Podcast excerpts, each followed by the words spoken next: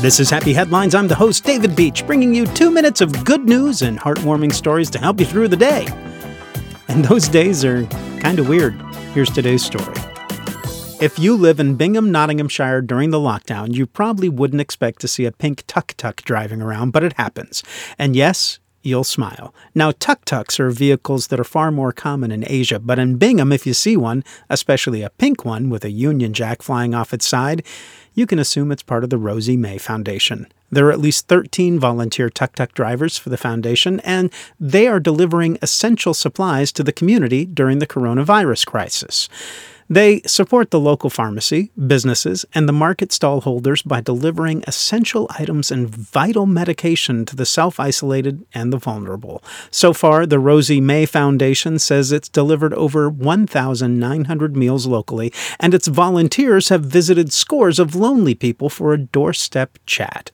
That is the amazing part, making a personal connection. So important in these times. Figures from the Mental Health Foundation show that one in four adults in the U K have experienced loneliness during the lockdown, a jump from one in ten before the pandemic. The Rosie May Foundation is doing what they can via donations and support.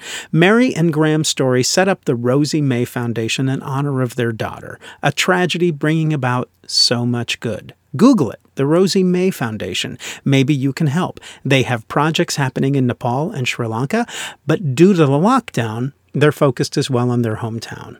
Their office is closed, but they're working from home to coordinate efforts, still working to do as much as they can to help keep people safe in these very uncertain times, committed to staying positive and lifting spirits with their little pink tuk-tuk, bringing a smile to everyone's face in the local community and on social media, helping where they can, each of us helping each other. That's how we'll get through this. Thank you to the stories, and thank you for Rosie May and the Rosie May Foundation. They have made a happy headline. This is Happy Headlines. I'm the host, David Beach. Thank you for listening. Tell your friends to listen too. In the meantime, stay happy, stay healthy, and find a way to make someone's day.